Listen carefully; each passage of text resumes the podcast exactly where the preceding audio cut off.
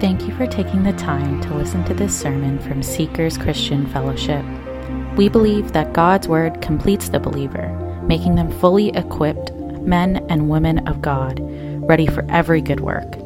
It is our prayer that through this message, you're challenged by the Word of God, built up in love for God and one another, conforming to the image of Jesus Christ.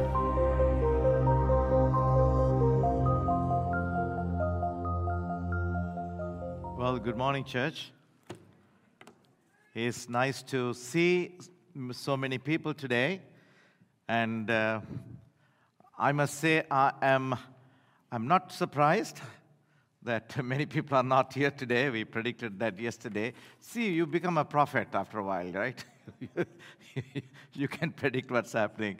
But uh, I just want to greet those of you at home. I hope you're up and you're watching online. It's good to be here. I know that it has been a wonderful service yesterday.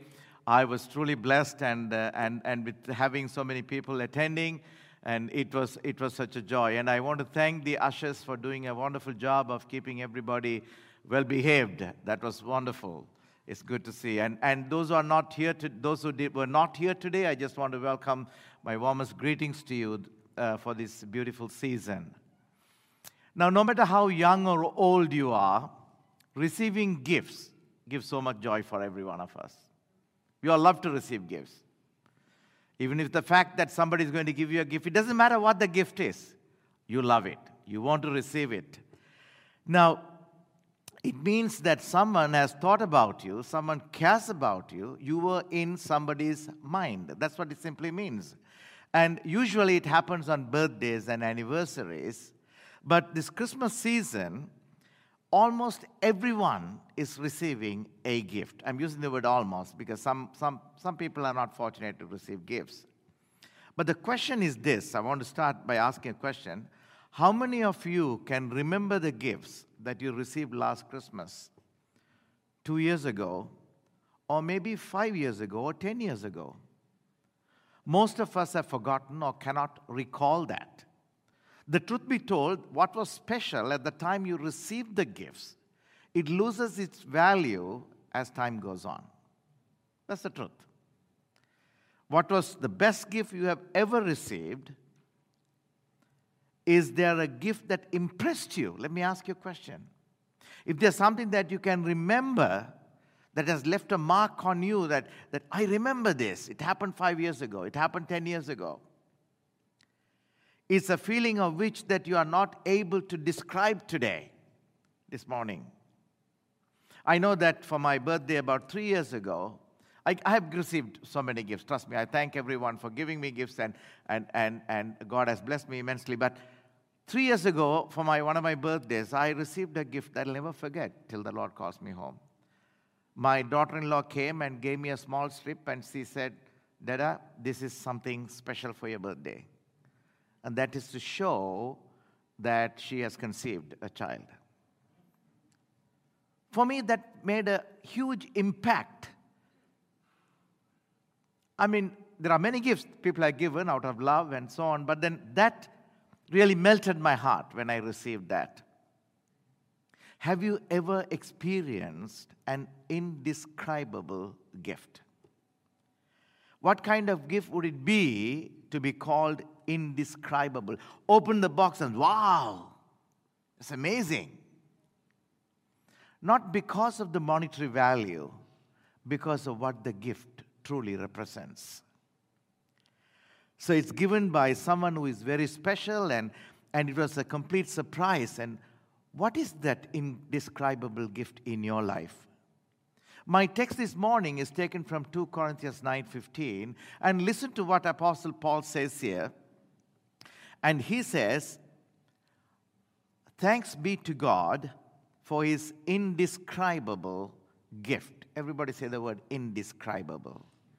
Indescribable gift. And, you know, I like to look at different translations or different versions, and, and, I, I, and I present it on the screen for you. The message says, Thanks be to God. Sorry, thank God for this gift, his gift. No language can praise it enough. And uh, New Century Version says, Thanks be to God for his gift that is too wonderful for words. And ASV says, Thanks be to God for his unspeakable gift. And ESV says, of course, the same thing as the NKJV thanks be to God for his inexpressible gift. So, this is Paul's concluding benediction, one of the richest statements in the scripture. John MacArthur puts it this way about this particular verse. This is what he says God's indescribable gift is, of course, his son, the most magnanimous, glorious, wonderful gift ever given, the gift that inspires all other. That's how John MacArthur puts it. So, as I examine this God's gift of His Son, the Lord Jesus Christ, I see there are four aspects to this that would cause me to echo with Apostle Paul and say, Yes, Christ is the indescribable gift. So that's what I want to walk you through today, this morning. Firstly, it is indescribable because the Christ of Christmas is a personal gift. Is a personal gift for me. Now, when you say personal gift, it is normally when you call a gift a personal gift, is if it is custom made for you. That's when you can call it a personal gift. Otherwise, it's not a personal gift.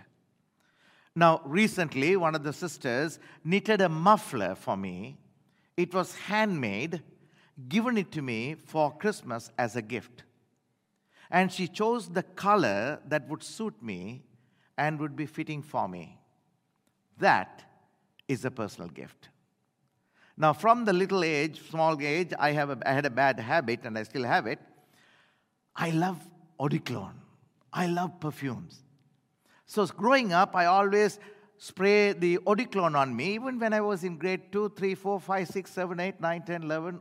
To this age, I do that. My mom used to hide the cologne because I finish it very fast. Now I'm grown up, I'm an old man, I still love it. I love perfumes. Now there's a brother who spotted my weakness and gives me perfumes for all of my special events. That is a personal gift. That is what a personal gift. Now we are all familiar with Psalm 23, isn't it? Many of us can speak it in a sleep. We can just close our eyes. The Lord is my shepherd. You can go on and on and on. Years ago, the great actor Richard Burton was given a grand reception in his childhood parish. While replying to the complimentary speeches in the parish auditorium, he asked if there was anything they especially wanted to hear from him. After a minute's pause, his old pastor asked him if he could recite the Good Shepherd Psalm, Psalm 23, which he had taught Burton in his Sunday school. A strange look came over the actor's face. He paused for a moment and then said, I will, on one condition, that after I had recited it, you, my pastor and teacher, will do the same. So, this old retired pastor, he said, I am not an actor, and if you wish, okay, I'll do that. So here's what happened. This true story. Impressively, the actor began the psalm. His voice and intonation and modulation were perfect. He held his audience spellbound, and as he finished, a great burst of applause broke from the audience and went on for a few minutes with standing ovation. As it died away, the old pastor rose from his wheelchair and he began to recite the same psalm. His voice was feeble, shivering, and the tone was not faultless. But when he finished, there was not a single dry eye in the room. So the actor rose and his voice trembling as he said, Ladies and gentlemen, I reached your eyes and ears, but my pastor has reached your hearts. Then he went on to say, The difference is this I know the psalm, but my pastor knows the shepherd. I know the psalm, but he knows the shepherd. So when David wrote, he said, The Lord is my shepherd. He did not say the Lord is a shepherd. He did not say the Lord is our shepherd. He said the Lord is my shepherd. My means he's a personal possession. You know, as you know, my little grandson is learning to talk now. One of the words that he picked up so fast is mine. Mine, it's mine, it's mine, it's mine. So, what he means that it is covered with my drool, practically crushed in my little fist, and I treasured it as if it is the only toy I have in my life. It is my personal possession. You can't touch it, it's mine. Church, the great news is this this Jesus Christ is your personal gift. Is your personal gift. That's why David presents this in this way in Psalm 129 and is a very startling and beautiful rem- uh, reminder for us. Look at this passage. Oh Lord, you have searched me, not anyone else.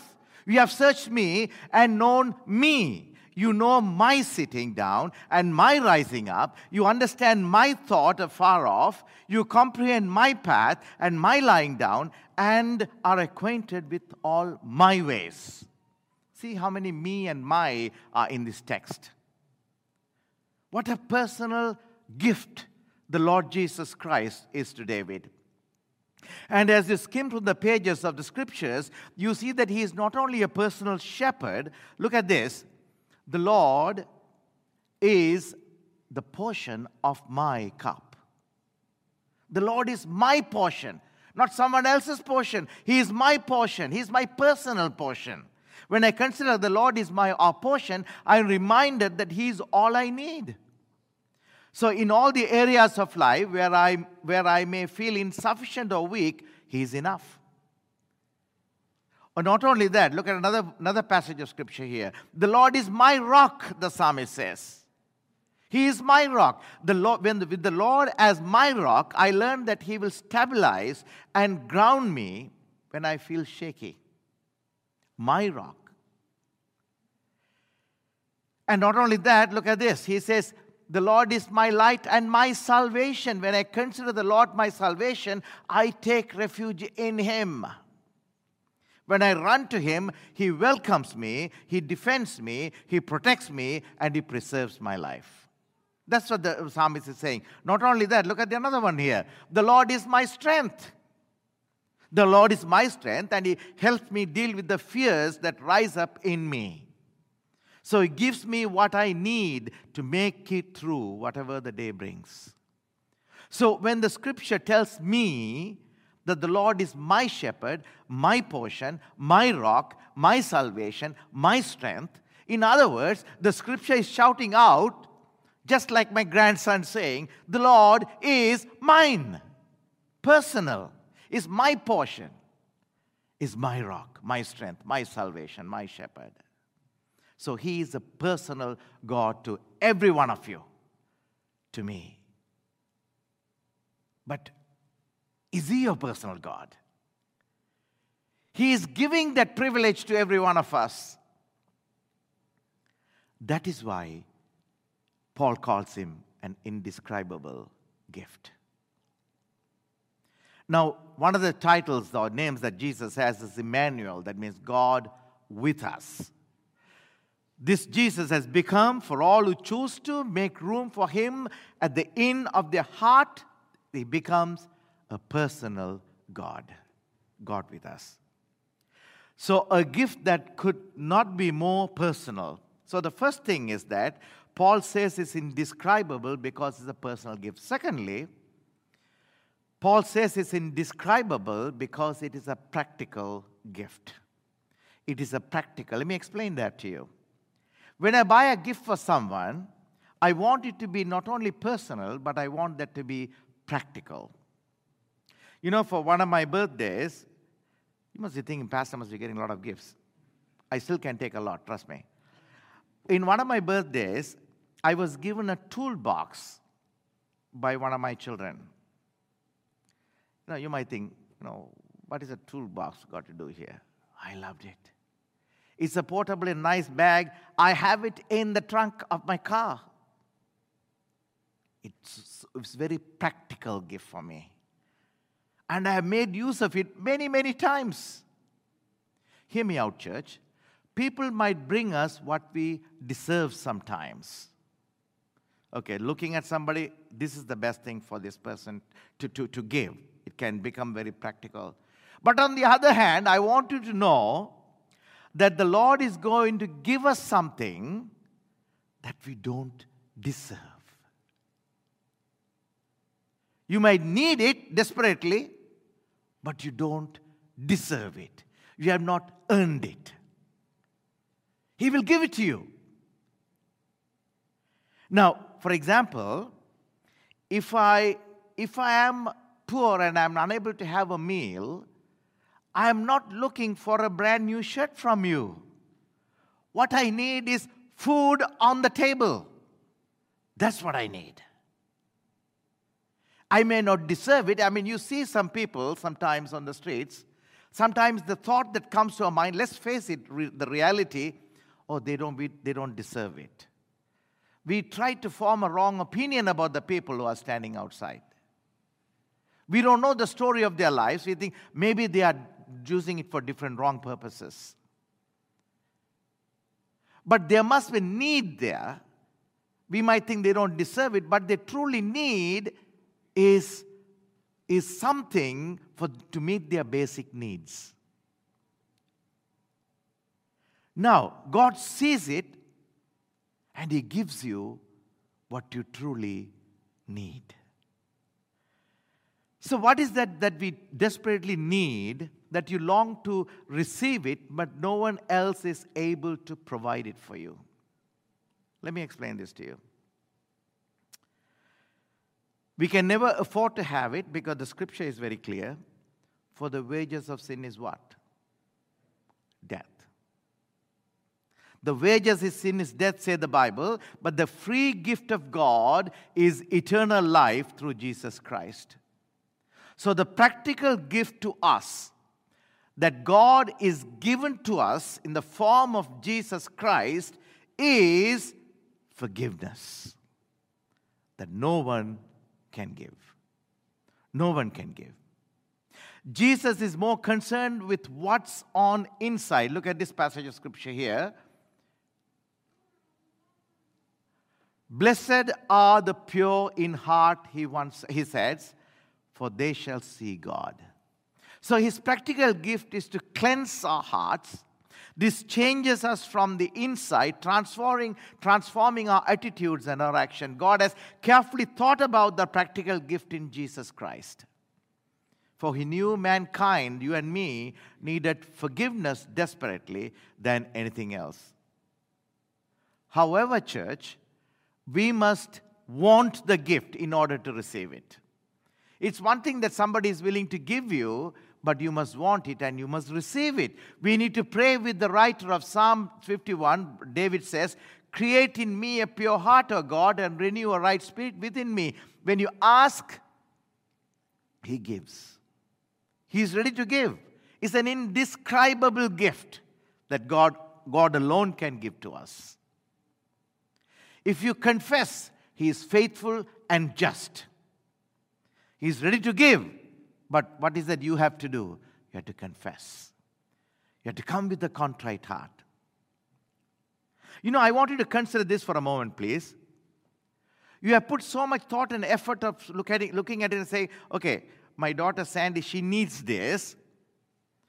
And I'm, I, I put so much thought to it. I, I've gone to the extent of making this gift and I'm bringing it, and with, with much excitement, I'm coming and giving it to her how crushing it would be for me if she opens it and discards it and never looks at it. You don't realize that's what you're doing to the Lord. Many of us. You know, I remember when I was when I first started working, way back when, so many decades ago, from my first salary, I thought I must buy a sari for my mother.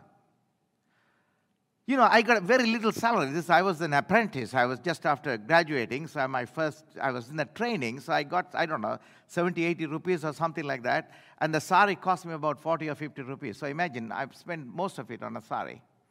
I came home and I gave it to my mother, And she didn't want to hurt me. She got it very gladly. She hugged me, he kissed me, everything, that was fine. I was excited. I came there after two weeks. I saw that sari as a bed sheet for our bed. How depressing that can be for you. You know what we don't realize? That's what you're doing to the Lord. He wants to give us forgiveness. And he went to the extent of, we'll talk about in a minute, of giving his life for that forgiveness. But we say, oh, great. Yes, thank you. Let me keep it here. That's what you're doing, church. You know, your past may be stained with regrets. With God, you are offered a spotless future. So, this gift that we are talking about is becoming is, is known as the indescribable gift because of what this gift can do. You read that in Luke narrative in chapter 7, there was this unknown woman who came to see Jesus in a Pharisee's home, and not only did she know herself to be a sinner, but everybody gathered around her knew it because you could say her reputation preceded her. She came to the Lord, and Lord was seated there. The Pharisee was there. She came weeping, and she started washing the feet of the disciples with the most expensive alabaster oil. And you know the story. The Pharisee doesn't really see him as much of a sinner. So he considered himself morally upright and he, he says he keeps the law. He probably thought to himself, I would never live like this lowly prostitute. That's what he would have thought. He really doesn't regard himself as much of a sinner. So, how then does he treat Christ as a result? He treats Christ as a, just a common, ordinary person. He doesn't give him a proper greeting, he doesn't wash his feet.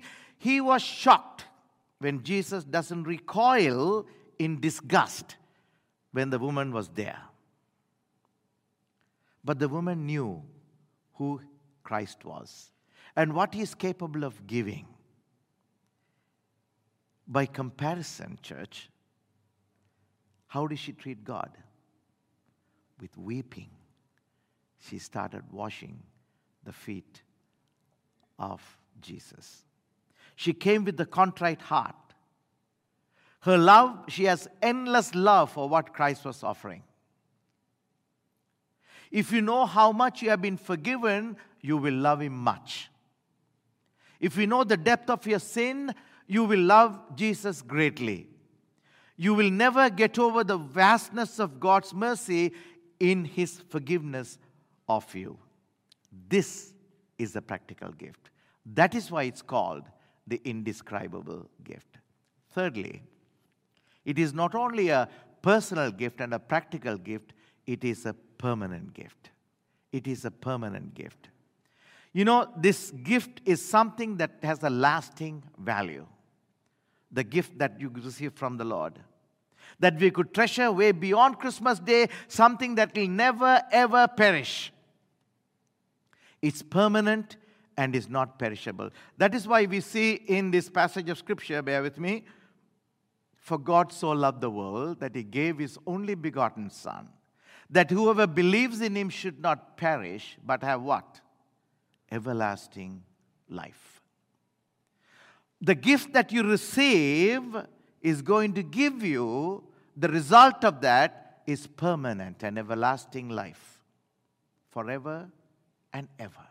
That's what everlasting simply means. The impact of Christmas, Christ of Christmas, never perishes, it receives the everlasting life. So, Christmas isn't about those gifts that you have under the tree right now. All those things will one day will perish, trust me. After a while, I because I go and pick up a second uh, used goods for to send to Sri Lanka for the missions. And some of them, these are the Christmas gifts that we received. Oh, thank you. I'm happy to receive it. Because this will all perish, this will all be gone one day. We spend a lot of time talents and treasure to put so much stock in what we have here and now, not realizing, but everything is going to pass away. Life is about what happens beyond the grave, church. It's not about what's happening right now. Life is about knowing the God who made you and who gave you the greatest gift that you will ever receive. Well, God, our Heavenly Father, knows that we are all in danger, we are at risk spending eternity. That's why God sent Jesus. It was to give us the opportunity to go to heaven. Look at this passage of scripture here. Most assuredly, I say to you, he who hears my word and believes in him who sent me has everlasting life. That is a permanent gift. And shall not come into judgment, but has passed from death into life. That's a permanent gift. So, life without Christ is a hopeless end, but life with Christ has an endless hope. You know, even yesterday I mentioned this to you, church. In afterlife, there are only two distinct locations either you go to heaven or you go to hell. We spoke about that yesterday. And wherever that you go, you are permanent. That place is permanent. You cannot go back and change your destiny at that time. But those who die and go to heaven are those who have received eternal life. They'll be with God for all eternity. So the question is how do you become one of these? How do you receive this eternal life? Those who are maybe listening to the message for the first time may be asking this question. Pastor, is great. I, am excited about the message, but how do I receive it? Look at this passage. As you have given him authority over all flesh, that he should give eternal life to as many as you have given him, and this eternal life, that they may know you, the only true God, and Jesus Christ, whom you have sent. As clearly pointed out in our text above, Jesus Christ came for the main purpose of taking us to eternity with God. See, that he should give eternal life to as many as thou hast given him. Do not sit down and analyze the fact, am I one of those chosen ones? If the Spirit of the Lord is convicting you today, you are a chosen one. What are you going to do with the conviction? What are you going to do with the conviction? Those who have trusted in Christ are those who are given to Christ. Those who have already received eternal life through Him, salvation is eternal life, church. Salvation is eternal life. So, the uniqueness of this gift is that this is a permanent gift. It can only come from one source. What is the source? Jesus Christ you know, Anthony was walking us through during the pre service prayer. Is Christ and Christ alone? He says, I am the way, the truth, and the life. No one comes to the Father except through me. Christ is the only one who died for our sins and rose again. He is the only source that we have. Is not only He is the only source, it, this, this offer of eternal life is being given to everybody as God has chosen. But the point is that if you are convicted, it's up to you to respond. It's up to you to respond. But here's the most important part I want you to listen. If when you accept Jesus as your personal Lord and Savior, Christ has promised not to cast us out. Look at this passage. Sorry. Am I missing something here, son? I'm sorry, just give me one minute.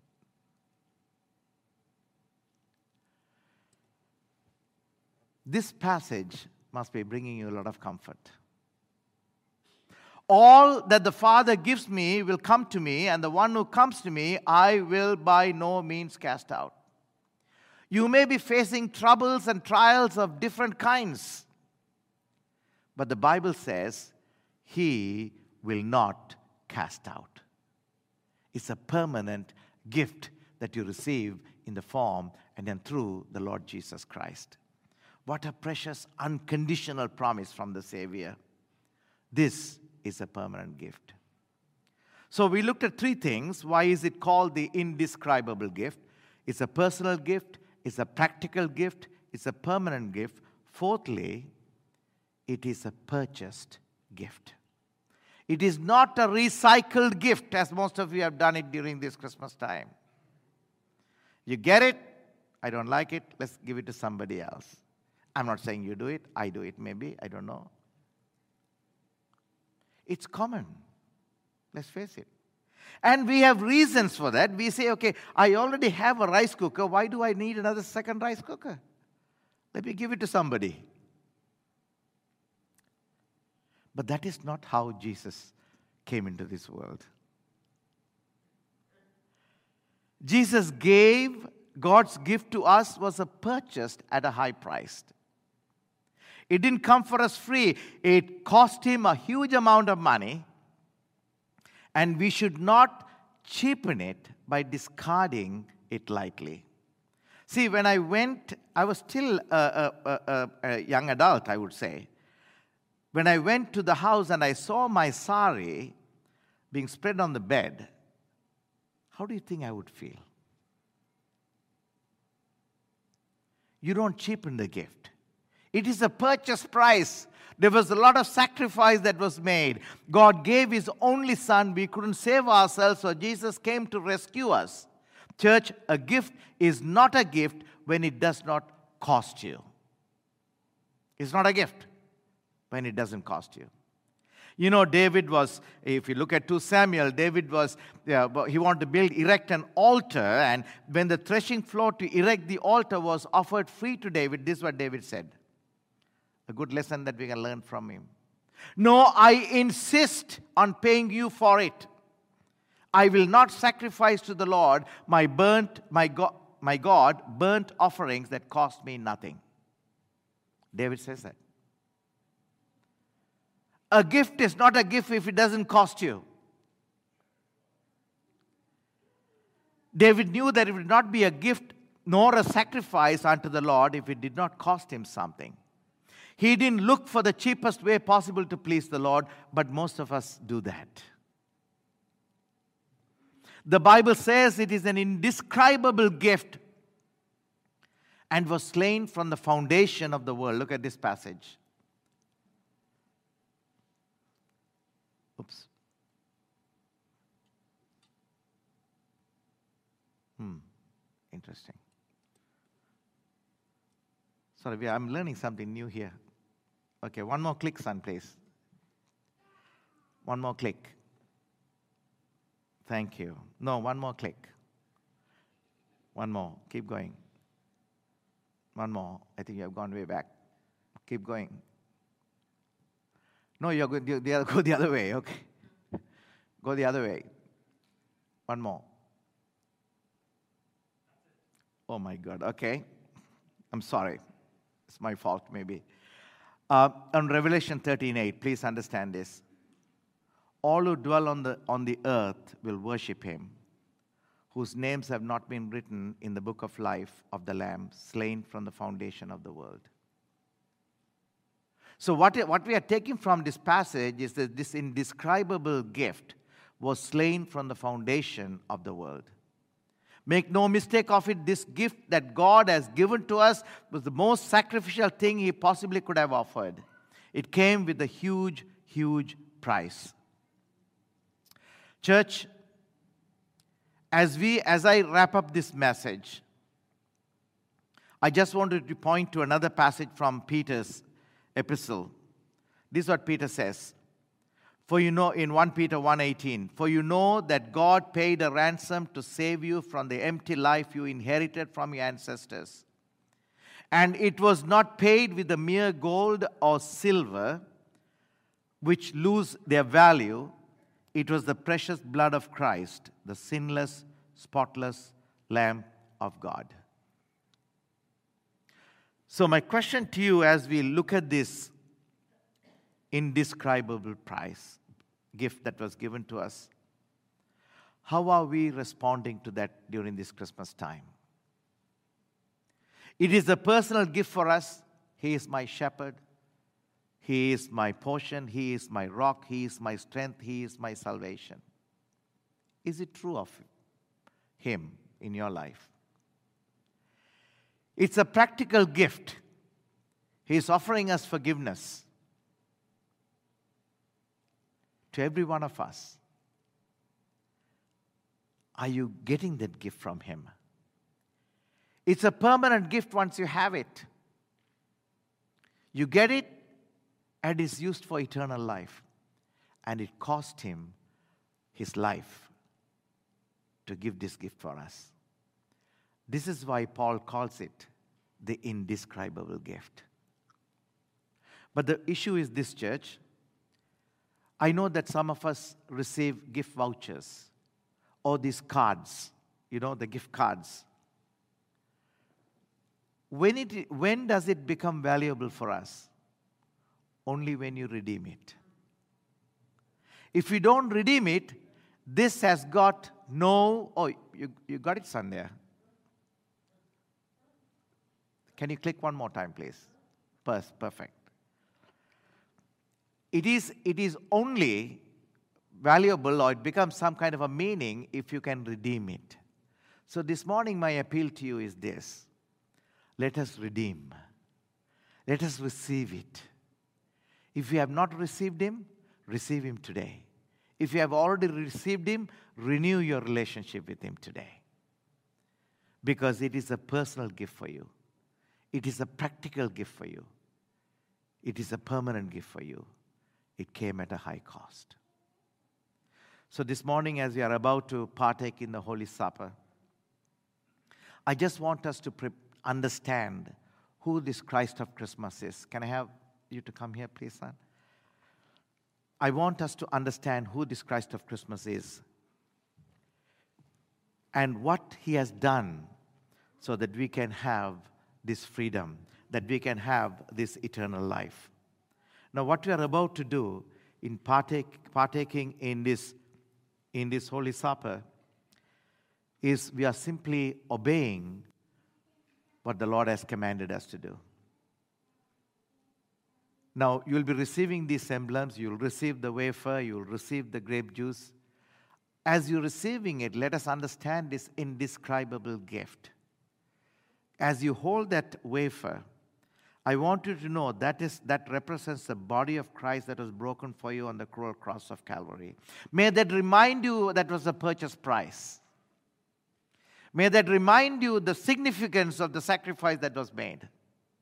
And as we drink the grape juice, may that remind you the blood that was shed for us on that cross, cruel cross of Calvary, so that you can experience that forgiveness and you can have Him permanently as your personal Lord and Savior and spend your eternity with Him. That is permanent, church. That's what matters. Every wealth that we have today, we're going to leave behind. No U-Haul would follow the hearse, right? You know that. You're going to leave everything behind. You know, as you get older, the term that is very common in old people's homes, including mine, is how do I downsize? I don't know if there's a word called upsize. I'm just trying to use the opposite because as you're growing up, you want to upsize it. What do I buy? How do I? How do I? How do I buy uh, buy furniture and, and beds and so? And then now you come to my age. How do I get rid of these beds and how do I get downside? Because you can't take a, a U-Haul with you. But God, what matters most is life with Christ in eternity.